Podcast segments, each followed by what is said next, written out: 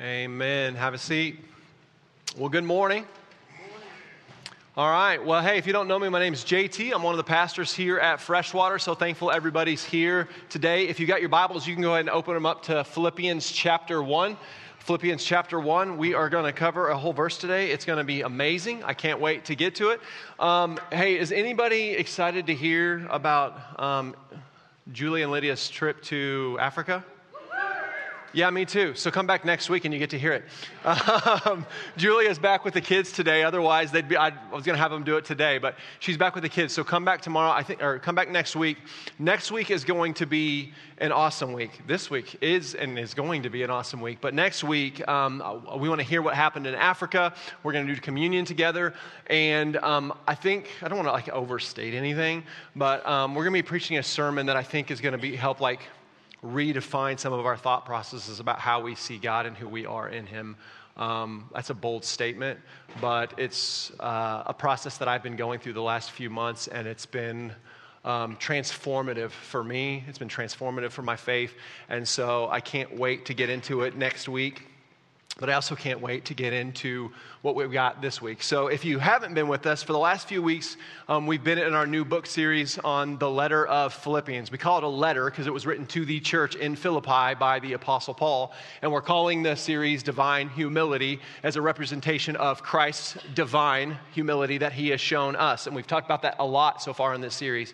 And, and we're approaching this book a little bit differently. And so, if you haven't been here the last few weeks and you've been at Freshwater for a while, you know with the book, our last two big series, the book of Exodus and the book of John, we went through these larger swaths of scripture, right? We sometimes in, in Exodus we'd cover a whole chapter, in John we'd cover 10, 15 verses sometimes, right? Bigger swaths of scripture. And a lot of times that's a great way to do it, right? You can kind of see a bigger picture, you can see it in context, you kind of see a thought as a whole, and that's a, that's a great way to do things things. On the flip side, as you've probably seen in Philippians so far, there is tremendous value in going very slowly, right? Just taking your, your time to ask yourself, do I really understand what this phrase means? So often, I, I, use the example, so often we treat the Bible like it's a mystery novel, like maybe not the whole Bible because it's 66 books and it's, that's a hard thing to read through in one go, right? But we treat books of the Bible almost like a mystery novel, like we got to get to the end. I've started this, let me get to the end of this thing so I can move on to the next thing. And, so, and man, listen, it's really good to sit down in one go and read the book of Philippians. Please do that as we go through the series. See it as a whole, right? That's a good thing. But it's not a mystery novel right? This is the, the word of god. We want to we want to treat it like it is the word of god because this book is ultimately not something to accomplish. This is something to help us understand the glory of god. Like who god is and why he's worthy of worship. You know what the you know what else the bible is? The bible is a book that's teaching you about how to have a relationship with that god. With this sovereign almighty glorious god. And how that relationship happens is informed through his word. And so sometimes we got to just slow down and before we move on, be like, do I, un- do I really understand what that word means before I move past it? Do I really understand what that phrase means? I usually just kind of move on past it, but what does it really mean? Because I guarantee the way that Paul writes and the way the Holy Spirit inspires, everything means something and it builds, it builds as it goes so that we can, it can really sink down into, into us. So, this is the approach we're going to be taking with Philippians. We're going to slow way down we're not going to rush. And we're going to ask ourselves Am I really grasping this word, this phrase, this verse before we move on? And so I just want to say, I'm not going to keep saying this every sermon, but I just want us to know from the start. If you thought, well, we were in John for 65 weeks, because that's how long we were in John, because and that was like 16 chapters or whatever, 20, whatever. I can't even remember now. Is it 16? We were in it for so long. 22? Whatever. 21. Thanks, man. Um, we're in four chapters. No, we're going slow through this. We're going to be in this book for a long time. We're going to be in this book for a long time before we move on from it, because we want to really grasp it. So here's where we've been. A, a, couple of weeks ago, we asked, why do Paul and Timothy refer to themselves as servants of Christ at the very beginning of this book? And we said that that word, servant, really translates as slave in the Greek. It can mean either one. And so we looked at that word and why, why Paul normally, normally introduces himself as an apostle of Christ, but in this book in particular, he doesn't introduce himself the way he does in virtually every book. He introduces himself as a servant, as a slave of Christ. One of those times we got, like, you see, that's a perfect example. Just stop and be like, wait, why?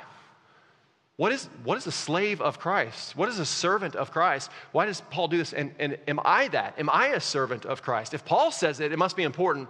Am I that? And so that's what we talked about week two of this series. And then last week, Tony did a great job of looking at the second half of verse one, verse one and really looked at the word saint. How many times in churches have you heard people refer to them, well, hey, I'm just a sinner, but Christ loves me? And the reality is, Scripture never or virtually never, right? The intention is never refers to people who have been saved as sinner. That is your former life. You are a saint. It seems like, oh, not all, so many of the conversations I have with people who are struggling, it comes back down to them just not really understanding and believing and walking in their, their identity in Christ. Seems like it's such a simple thing to understand, and it plays out in such profound ways in people's lives and people's hearts and people's minds. They see themselves other than how Christ sees them, and it affects every aspect of their lives. And so last week we really talked about our identity as saints. Listen, that word translates literally as holy ones. Christ is referred to that, that same Greek word, holy one. We're referred to as God's holy ones. What if we saw ourselves as not some sinner that Christ puts up with, that God puts up with, but as a saint, a holy one who's a child of God. And that brings us to this week. Like I said before, this week we're going to get crazy. We're going to cover a whole verse. It's going to be madness. And two weeks from now, not next week, but the week after that, we're going to cover three verses. You're not going to be able to know what to do with yourself. But um, like the last two weeks, really, this is going to come down um, to really just a couple words. Because here's, what, here's what, what's going to happen. At first, we're going to read verse 2, and you're going to think, well, that, that's just a greeting. Like Paul, this is how Paul greets. If you look through the other, um, the other books of, or the letters that Paul wrote, it just sounds like a, like a greeting. And listen, it is a greeting. It is the standard way that Paul introduces his book. The words, you, uh, words used in verse 2 are how Paul introduces virtually every letter. But hear me, Paul's intentions for using these words, his intentions for using this introduction is not simple and it's not basic. They aren't words that we're just meant to skip over and move on from. That's what we always do. That's what I've always done. No, these words have some of the deepest truths of our faith. It's rock, it is foundation. Words that not only have deep theological truths, but are really a foundation for, for us to be transformed in the image of Jesus Christ. So here's what I want to do I want to read Philippians 2 2, and then we're going to kind of jump in it together. I said Philippians 2 2, I mean 1 2. Don't get ahead of yourself. Philippians chapter 1 verse 2 says this Grace to you and peace from God our Father and the Lord Jesus Christ. One more time. Grace to you and peace from God our Father and the Lord Jesus Christ. Like I mentioned before, most of my life I have just skipped these, basically, these first two verses as a whole in this letter and other letters like it in the New Testament. Because again, it's just a greeting, right? Like I had a conversation with someone just the other uh, the other day, and they were basically like, "Why, why, are you gonna, why are you going to spend so much time here? It's just the greeting." Church, there is a reason Paul chose to, to talk about the grace and the peace from, from the Father and the Lord Jesus Christ in virtually all of his letters. He's not doing it just as a simple greeting. He always starts it this way because this is the first thing he wants them to hear. This is really the whole thing that his letters are built upon. Like he didn't just randomly pick these words, they are important. He wants to remind all of us, all the churches, right from the start, about the grace and the peace we have from the Father and the Son. So we better make sure we understand why. Why? One theologian that I read said that these two words, grace and peace, are in essence a short summation of Paul's entire theology. Does that sound like an over exaggeration? Like, in essence, they sum up Paul's Holy Spirit inspired theology. So let's dive into these two words and find out. So here's what we're going to do we're going to talk about the two realities of these two words because both of these words similarly kind of have two realities to them. One reality is an objective truth. And what I mean by that, it's just true. It's been done, it's been accomplished. We can point to it at all times, no matter what, and just say, that is true right now and always. And then both are going to have a subjective truth. And when I say subjective, don't think opinion. Like it's still just as true, but subjective can, can mean how you feel about it at a particular time. And so these, these words also have uh, a, a side of them that are about how we feel them or how we experience them. Does that make sense? So, again, when I say subjective, don't think opinion. Think about how we interact with these words, how we interact with these things, how we feel, and how we experience them. And that's, that's intentional. God meant for these words to mean both of those things. These words matter a lot. And so, what, what better way to understand them completely is to dive into Scripture and let Scripture interpret it for us? Right? You want to understand what something's saying in Scripture? Don't ask for people's opinions. See if anywhere else in Scripture it speaks to it. And even better than that, today we're going to mostly spend time in Paul's letters to like help let him explain to us what he means when he says grace and peace. So let's get started and see if we can fully understand these two words in their fullness. The word grace in the Greek, the, again, the New Testament was originally written in the Greek language. The, the word for grace is used 150, 154 times in the New Testament. And 123 of those, it's just translated simply as grace. Now, the other 21 times, I think it's interesting, is translated as thankfulness, as a gift, or as favor, as in favor from God. That makes sense, doesn't it? See how those, all those things are connected? Paul uses this word grace far more than any other New Testament writer. Listen, far more. Two thirds of the uses are used by Paul. Paul wrote, I know we say Paul wrote half the books in the New, in the New Testament, which he did, but he, when it comes to total world, word volume, because some of his books are shorter, he wrote 24% of the total volume of the New Testament, yet he uses this word two thirds of the time when it gets used in the New Testament. That's why some people call the Apostle Paul the Apostle of Grace. The Apostle of Grace, because he talks about this constantly. So, since it's that important, let's make sure we define it, make sure we're on the same page before we move on. So, here, biblically, here's what grace is grace is God's favor or gift towards the unworthy. God's favor or gift towards the unworthy. If you want to get a little more specific, we could say it this way it's God's undeserved favor to sinners through the free gift of salvation. Right? His undeserved, undeserved favor to sinners through the free gift of salvation. So here's what grace is grace is God giving us something we don't deserve. Grace is God giving us something we don't deserve, like forgiveness, like salvation, like His patience. Now, just so you can see the differences, right? We're talking about grace today, but just quickly, m- mercy is kind of the mirror of that, right? Mercy is God not giving us something we do deserve. See the difference? Mercy is Him giving us something we don't deserve forgiveness. Mercy is God not giving us something we do deserve, like wrath and punishment for our sin. We'll talk about that in a second. So I just wanted you to see the difference. They're mirrors of each other. They're very similar, but they play out and they're very both important to us. But today we're talking about grace. But like I said, let's let Scripture tell us what grace is. I gave you a definition, but let's let Scripture do it, specifically Paul. So let's go to another letter he wrote to the church in Ephesus. So just go left in your Bibles, not very far at all, just probably a few pages for you to Ephesians chapter 2. Ephesians chapter 2. We're going to start in verse 4, but in the first three verses, it basically just says, because of, before you know Jesus, because, because of your sin, it's hopeless. You have no hope. You are dead in your sins. You're following Satan. You're following the world. The world. This is a familiar passage. We read familiar passages because I want them to become life verses for you. So, this is one of the most important passages in Scripture to understanding what grace truly is. So, Ephesians 2, verse 4.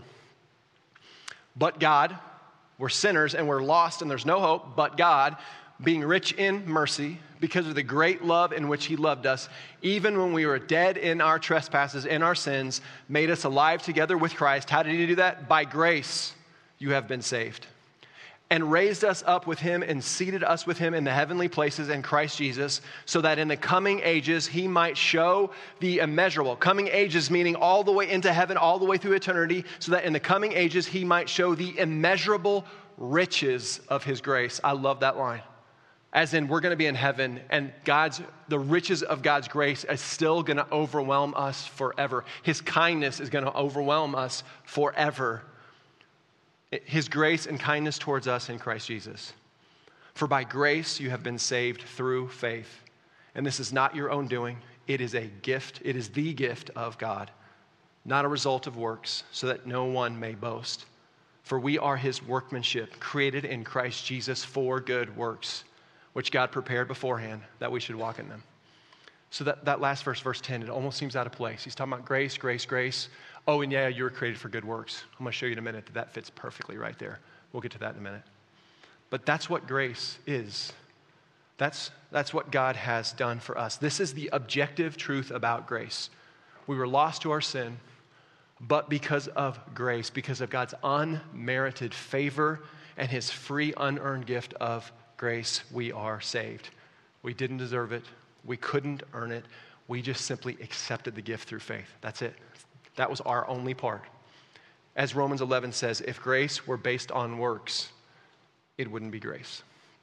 Now, if you've been coming to freshwater for any amount of time, you know that truth. We've talked about that truth, so we're not going to spend any more time defining it, but I do want you to think about a couple of things before we move on from it.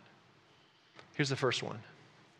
First is that grace is not just something that God gives, grace is who He is. Did you hear that? It's not just something that God gives to us, it's who He is. Why does that matter? It matters this. Listen to this. I want this to sink into your soul if you have a hard time with self condemnation, that you don't think you're good enough, that you have a hard time believing that you could be loved. Listen, it is God's desire. It is God's deepest desire to treat you better than you deserve. He doesn't put up with you. It's His desire to love you and give you more than you deserve. It's His will to give you something that you could never earn, despite the cost of that being higher than we could ever possibly imagine. I mean, it took His own Son on the cross to give this to you. That's how much He thinks you're worth. That's how much He wants to shower you with this immeasurable, ununderstandable grace that will still be thinking about and overwhelmed by the kindness and grace of God all the way to an eternity, all the way through eternity. He thinks you are worth that because that's who God is. Grace is who God is. That's the God that we worship. And so it comes down to what if we, we actually, and what if we, what if we just totally believed in that objective truth? Not just in our heads, but with our lives. We thought about it, we concentrated on it, we prayed over it, we talked about it, and we just really believed it. Because for some of us in particular, what if you saw the way that God treated you? What if you saw the way, uh, uh how, what God thought you were worth, and it not only transformed the way that you treated other people, but it, it transformed the way you treated yourself? It just transformed the way you treated yourself. Because here's the, here's the thing some, here's just the reality. Some of you are just, if you're honest, maybe, maybe not outwardly, maybe it's just in your heart, but you're just really hard on others. Maybe it's because they don't respond in the way that you think they should. Maybe they don't respond in, in, as mature of a way that you think they should. Maybe it's because of their mistakes, or maybe because they said something dumb, or what you think is dumb, or rude, or mean, or maybe because they reacted to something that doesn't really align with what, what you think, or maybe you, even, you, don't even think that their response is godly. But what if we didn't see people in light of what they deserved? I want you to think about that. It's like, what if we didn't treat and think and react to people based on what they deserved or, through, uh, or see them through the lens of their faults or their weaknesses? Or what if we didn't see people as a problem?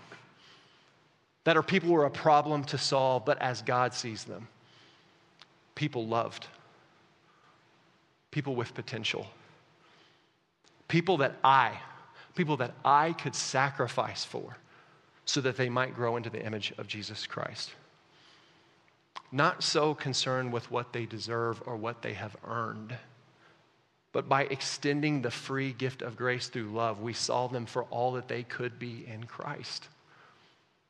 Listen, that, does that mean that we don't address things that need to be addressed? Of course not. Does, does God call us out in our weaknesses, in our sins, and call us away from those things? Yes, but in, listen, his immeasurable grace means he does it in kindness and gentleness and love. God wants the most for us. He wants the best. He wants the fullness of Christ in us. That's what he wants. What if we approach people that way? And so when we when they did mess up, when they did screw up, when they deserve our wrath, our anger, or whatever else, we thought about the grace that Jesus Christ has shown us and thought, man, I am a person of grace. That's who I need to be, a person of grace. And that's how we approached. That doesn't mean you just let things go. That means you go, you go to that person to reconcile in courage, but with patience and kindness and gentleness, assuming the best, understanding with compassion, so that they might be all that they could be in Christ, and maybe they could help you be all that you could be in Christ. Listen, this is going to be a major theme to the book of Philippians.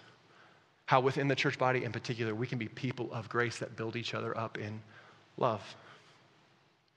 What if we were people of grace? And then, secondly, some of you aren't nearly as hard on others as you are on yourself. And internally, you just beat yourself up.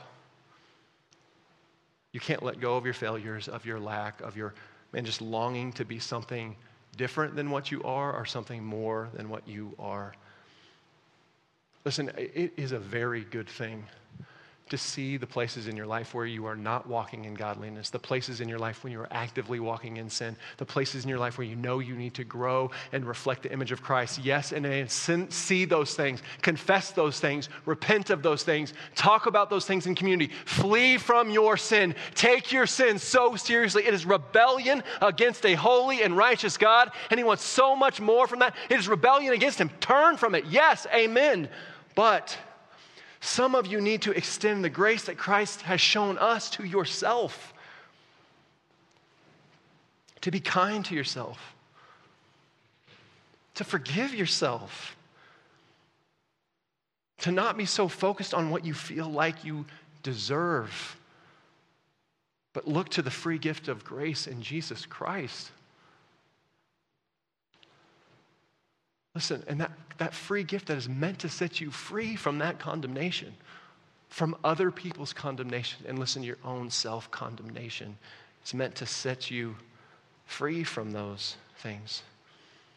What if you could extend grace to yourself? Believe it or not, this is also going to be a theme we're going to find in Philippians 3. Paul's going to talk about this in Philippians 3 about forgetting what lies behind, meaning self condemnation, sin, our lack, and move forward to what God has called us to.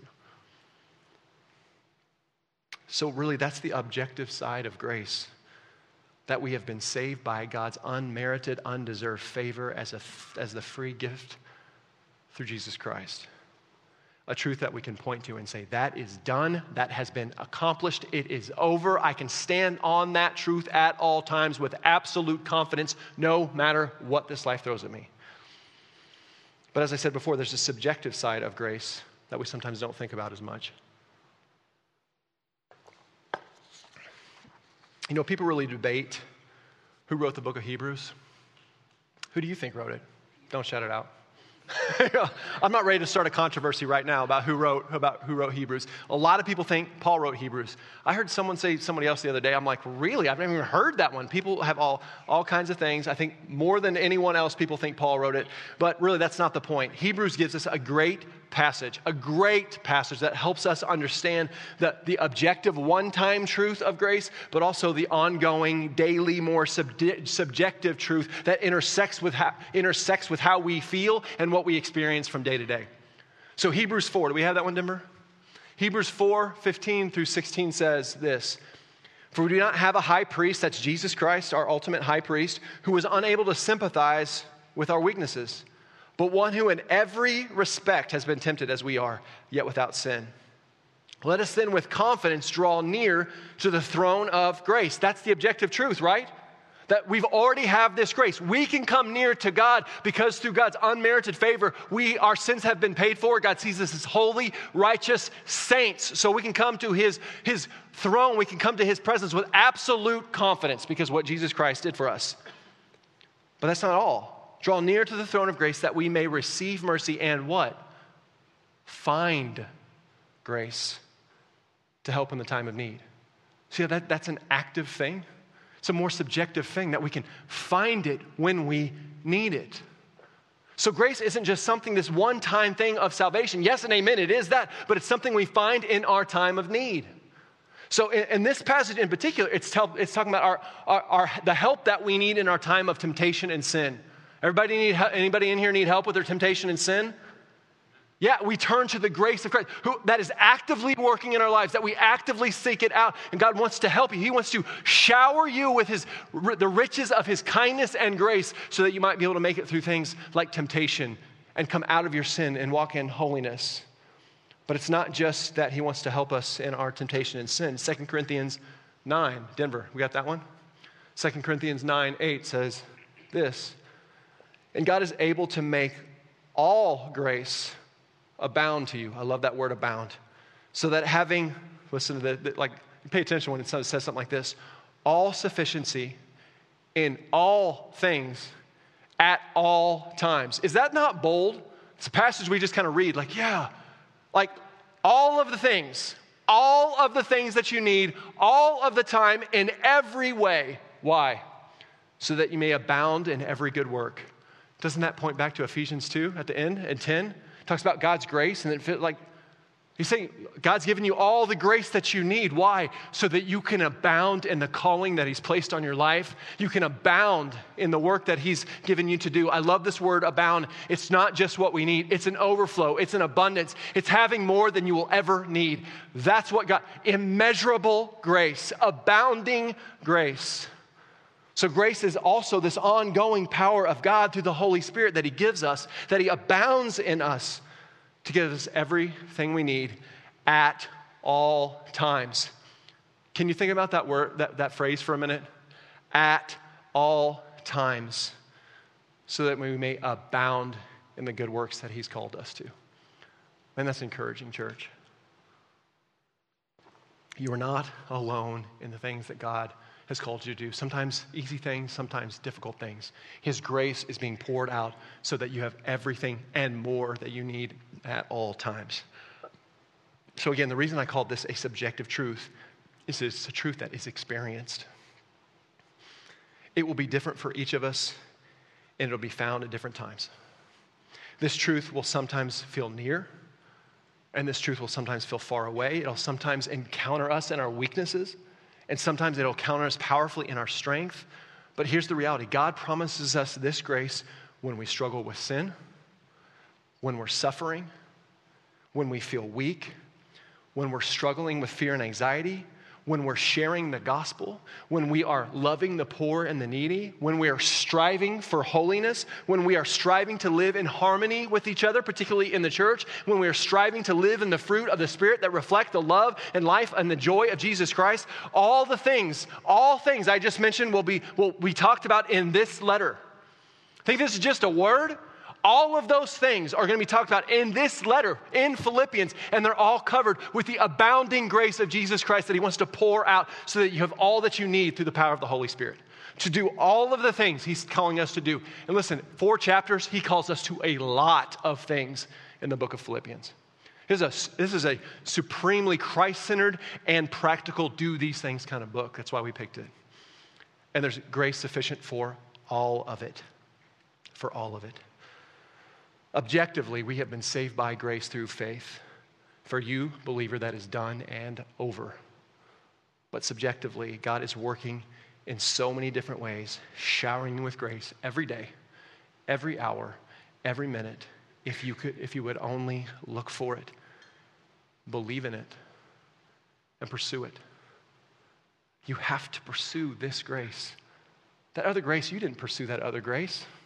It was given to you as a gift you just said, Yes, Lord, I'll receive that through faith. That's all you did. This one must be pursued. That is why it is totally, this is, that's why it is just totally appropriate for a Christian to respond with, by his grace. Have you ever heard like a real Christian person say that? Well, by his grace. Start saying it. Because that's just the truth, right? That like Christianese things you're like you roll your eyes at. This one's awesome. By his grace, every day, every hour, every minute, God wants to shower you with abounding grace, but you got to seek for it. You got to seek it.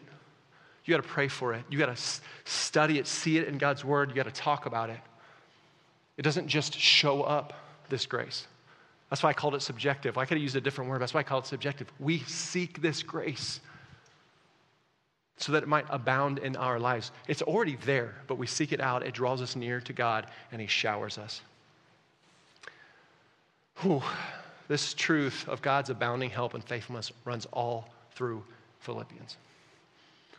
Again, church, this is not a simple greeting. This is how Paul is laying the foundation of everything we're going to talk about after this. So that's grace. But if you remember, there's a second word.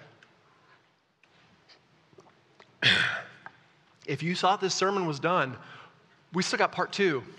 That won't take quite as long. It won't take quite as long. All right. So we first do peace. Peace, like I said before, is also objective and subjective. Now, I'm, I'm not going to spend quite as much time on peace because we talked about peace a lot in the Gospel of John, if you were with us. But this is a really important truth. It's one of our most hopeful truths. The peace of God is one of our most hopeful truths, so we're going to give it its due. All right, we're going to give it its due. We're not going to rush through it, but we're not going to spend as much time. So, what's the objective truth of peace? The reality we can point to and say, that is accomplished. Well, to understand that, church, as I've said previously, if you've been to Freshwater, I, have said that before we know Christ, we're at war with God. Has that ever sounded like a little bit dramatic to you? Like we're at war with God? Just in case it does, then we got Psalm 70, Psalm 7 over there. Yeah, um, listen to this one. If man does not repent, God will whet his sword he has bent and readied his bow. He has prepared for him his deadly weapons, making his arrows fiery shafts. Yikes. That's pretty clear how God sees sin, isn't it? That's terrifying, right? If you're not a believer, be terrified. That's a terrifying thing to come under the wrath of God. In the New Testament, just we can see in the New Testament from Paul, Romans 2 8 through 11 says this but for those who are self seeking and do not obey the truth, but obey unrighteousness, there will be wrath and fury. There will be tribulation and distress for every human being that does, who does evil, the Jew first and also the Greek. That just means everybody. Everybody. But glory and honor and peace for everyone who does good, the Jew first and also the Greek. And Romans makes very clear that no one does good, right? Outside of Jesus Christ, in Christ. That is where our good comes from. That how, that's how we do, we do good. So he's talking about Christ there. Peace for everyone who does good, the Jew first and also the Greek, for God shows no partiality, meaning this is true for every person, everywhere, doesn't matter. So without Christ, without a Savior to pay for our sins like he did on the cross, we are at war with God. But in Christ, everything changes. It's like terrifying, right? That's terrifying to everything changing in Christ. So if you had your Bibles open, flip them back open to this time we're going to be in Ephesians 2 again. We're going to be in Ephesians 2 again. We're going to be down in verse 13 this time. And this just lays out, I, I think this might be one of the most beautiful explanations of the peace we have with God anywhere in the Bible. Anyway, I love it. So Ephesians 2:13, we're going to read through verse 19. Ephesians 2:13 says this But now in Christ Jesus, you who were far off, meaning sinners, meaning lost to their sin, have been brought near by the blood of Christ. For he himself is our peace who has made us both one and has broken down in his flesh the dividing wall of hostility by abolishing the law of commandments expressed in the ordinances. So, what that means is that wall that existed between us and God, that wall of hostility, that hostility between us and God, Jesus tore it down. There is no more hostility. That hostility that came because God gave us his law and we never could live up to that law. We never followed that law. But Jesus is the fulfillment of the law and he is our peace. So, he tore down all the hostility that was there. Keep going. That he might create in himself one new man in the place of two, his new covenant people. So making peace. And might reconcile us both to God in one body through the cross, thereby killing the hostility. And he came and he preached peace to you who were far off and peace to those who were near. Do you remember in John when Jesus said, um, I am your peace and I give you my peace? I am your peace. That's what this is talking about. Verse 18. For through him we have both access in one spirit to the Father. So then you are no longer strangers and aliens, but you are fellow citizens with the, what's that word? Saints and members of the household of God. And members of the household of God. The wrath, the hostility, the fury with God has been, like, not just appeased, it has been undone by Christ. It's undone.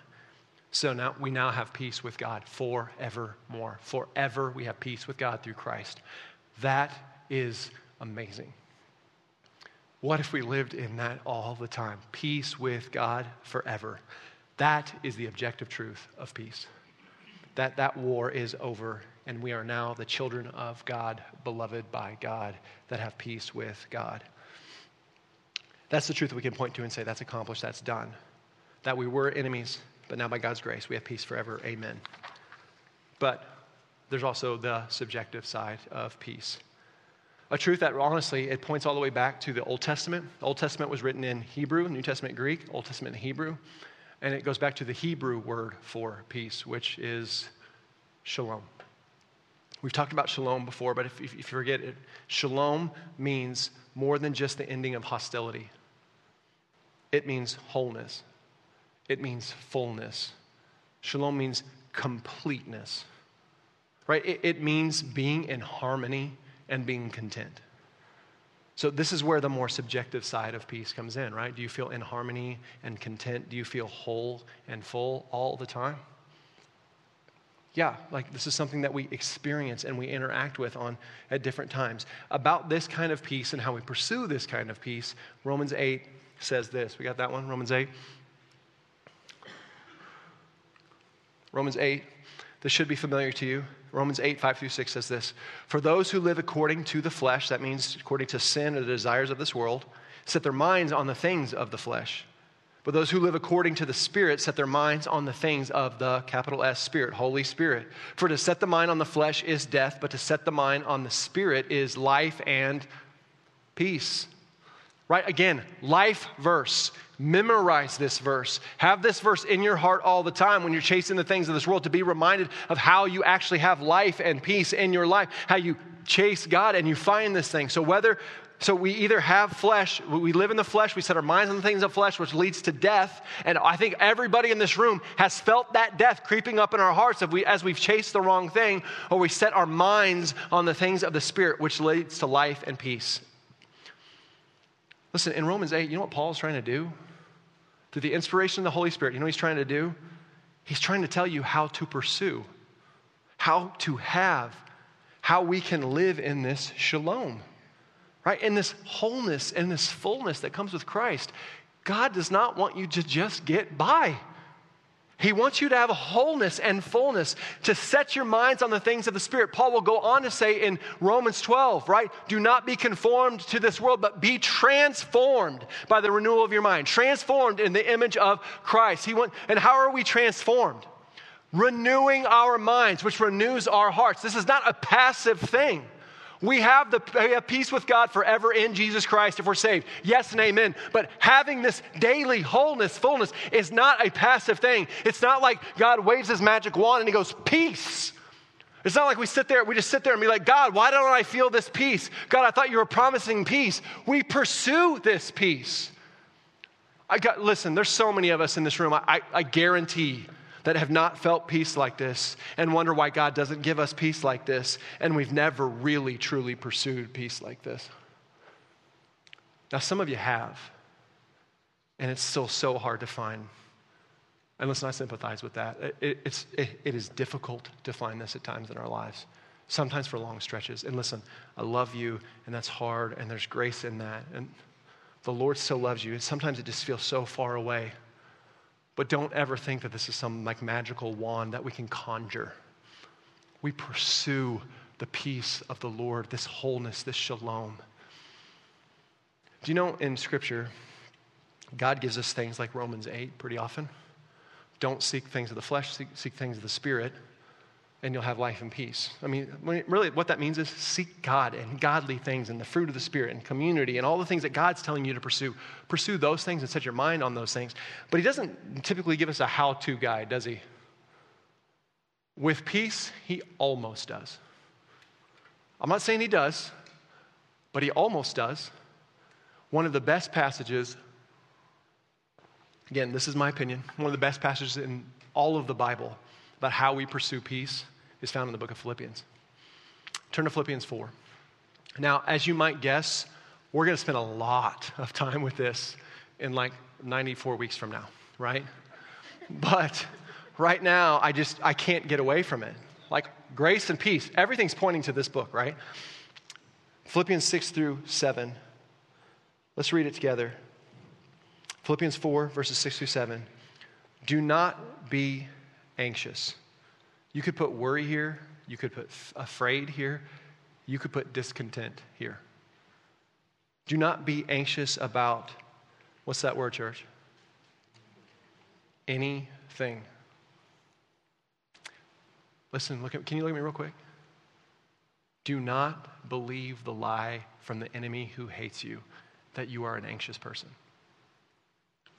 Do not believe the lie from your enemy that you're a, you're a person who just worries all of the time. We all have anxiety at times. We all worry at times, and I'm not saying that's always sinful.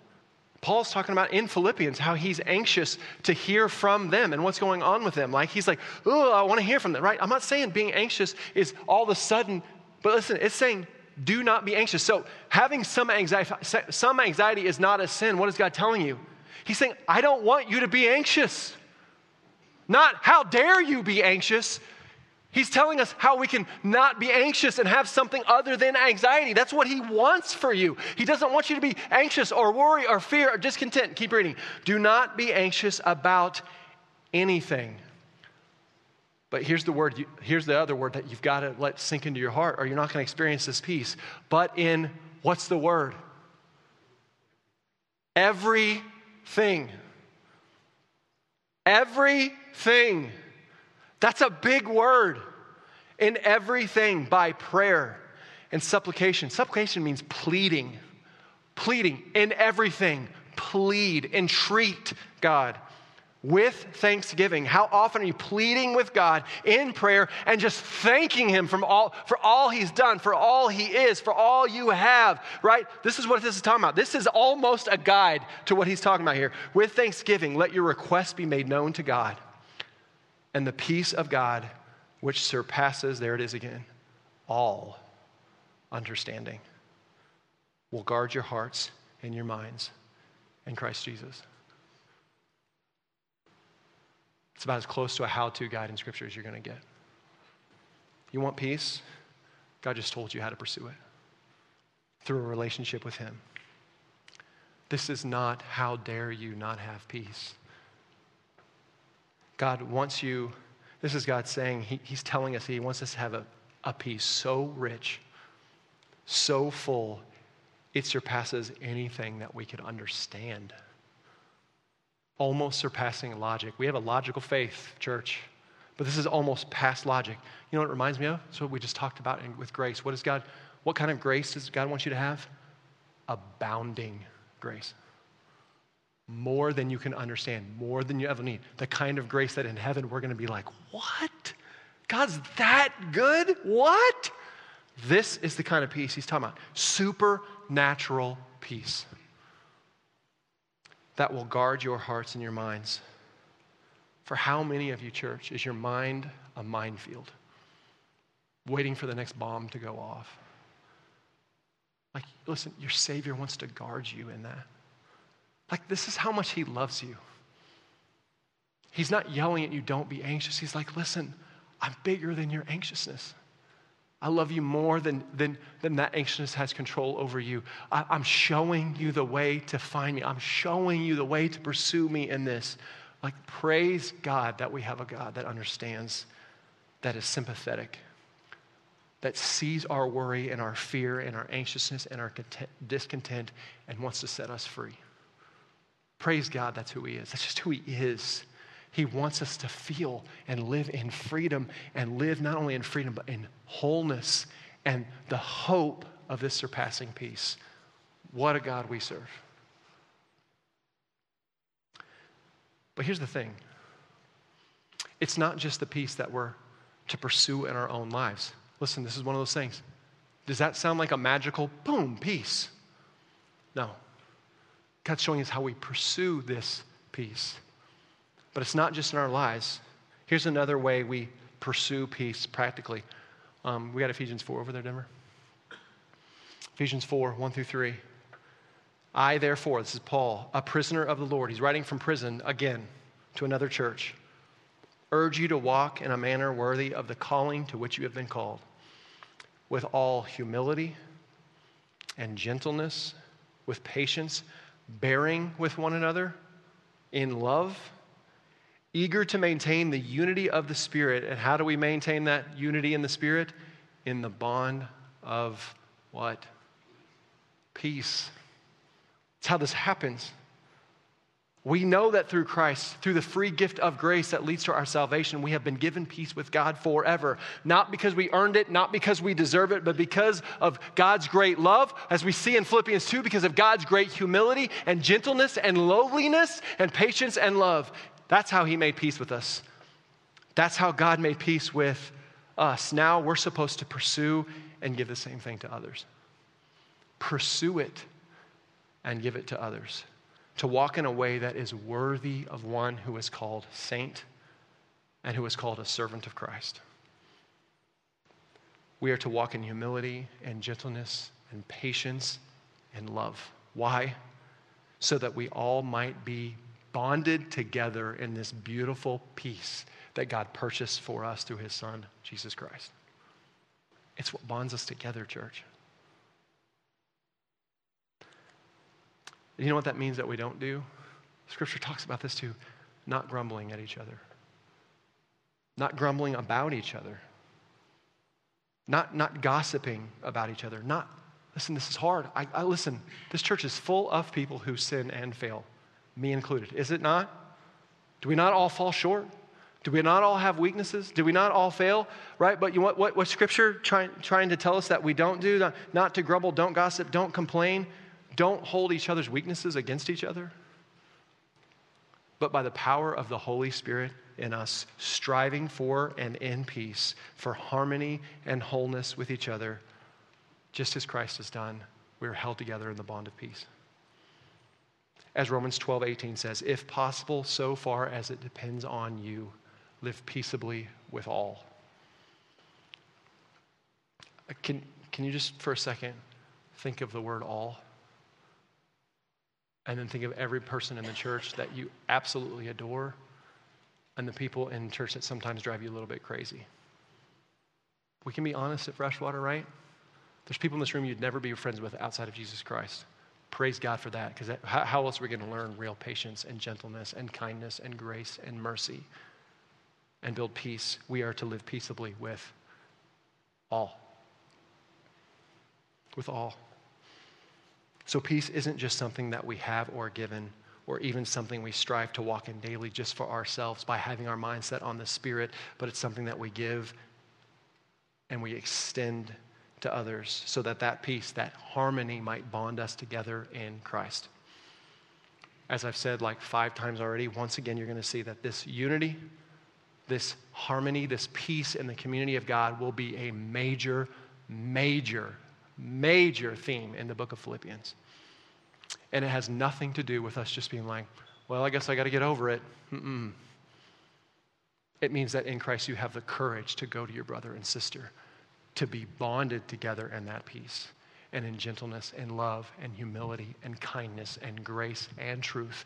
Work so that you both can grow and you both can be bonded together in the bonds of peace.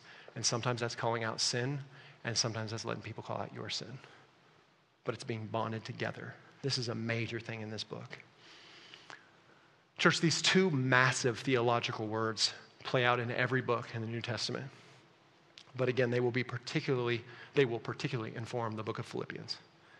So if you take these two things to heart, if you understand that all that God has done for you so that you could have grace and peace, and then out of that, strive to live in that re- the reality of that grace and peace. And then finally, if we can be a people that gives our lives to extend that same grace and peace, in particular to our brothers and sisters in Christ, well, then by the power of the, the Holy Spirit, this, this little four chapter book of Philippians will come alive for you. It will come alive for you. It will come alive in such a supernatural way that, listen, I have no problem boldly saying it'll change your life.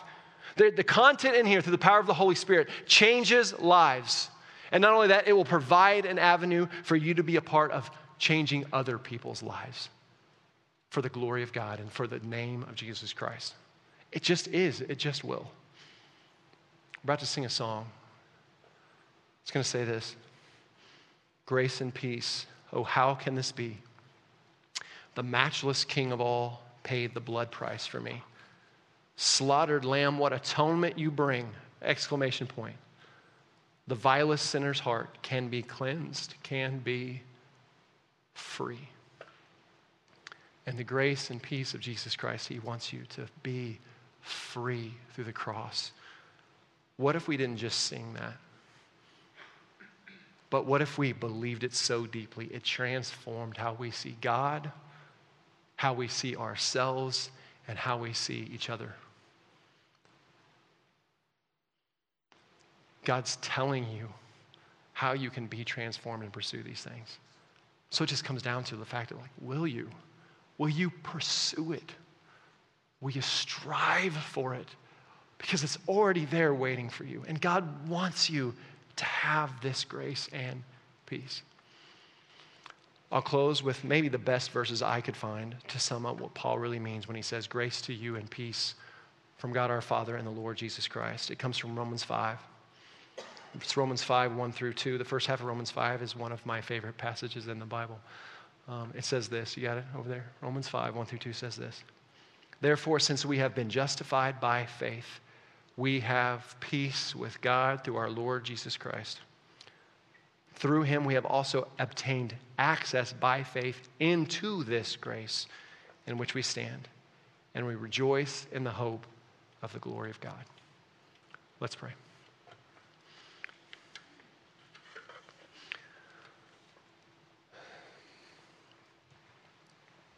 Holy Spirit, I ask you to do a work today. God, I pray that you would help us see. God, you would help us see your glory, your goodness, your majesty, your holiness, your love, your grace, your peace. God, I know there's so many of us in this room that don't experience this on a daily basis, but yet you want us to. You're, you're promising it to us. These are not good recommendations. You're making promises to us. So, God, I pray you'd help us as a church, not just to stand, yes and amen, stand on the foundational truth of grace and peace, what you have done in your sovereign will, what you have accomplished, what is over, what is done, the grace and peace that comes through you. But that, God, as a community, we would learn to build each other up in the truth that grace is abounding for us. In all circumstances, that grace is there to abound in us, Holy Spirit, that you are with us in all things. So we know that we are never alone. We never, we are never too weak to accomplish the things that you've called us to, to do, to be, and to grow in. Never. God, help us to believe as a community to grow in this, God, that, that we can have a peace that surpasses understanding, a wholeness, a fullness, a completeness in you that leads to our joy. For that's what you want so clearly in your word. It describes what you want for us joy. Jesus, you say you want to give us your joy so our joy may be full. It's found in this grace and this peace. So, God, as a community, help us to see, to hear, to grow. There's so many things holding people back worry and fear and anxiety and lust and greed and, and discontent and whatever else is getting in the way. God, I pray that you could fill us so full of your spirit, so full of your grace and peace. There is nothing, there's no room left in our hearts and minds for those things that, that enslave us, but only the freedom that's found in you. God, I know I can't preach a sermon good enough to draw us into that. So, God, I just pray, I beg, help, do your work in our minds and our hearts to set us free so that we might move forward in these things. God, we love you. Oh, what a reflection of your goodness today. I pray that we could believe it in the deepest parts of our souls, how loved we are, and how we can love others in the same way. Jesus, help us to be more like you every single day. For it's in your name we pray. Amen. Church, if you need prayer, I'll be back in the corner. I'll probably be joined by other people. If you would, if you need any prayer at all, I would love to pray with you. Otherwise, why don't you stand and let's worship God in song. Let's pray.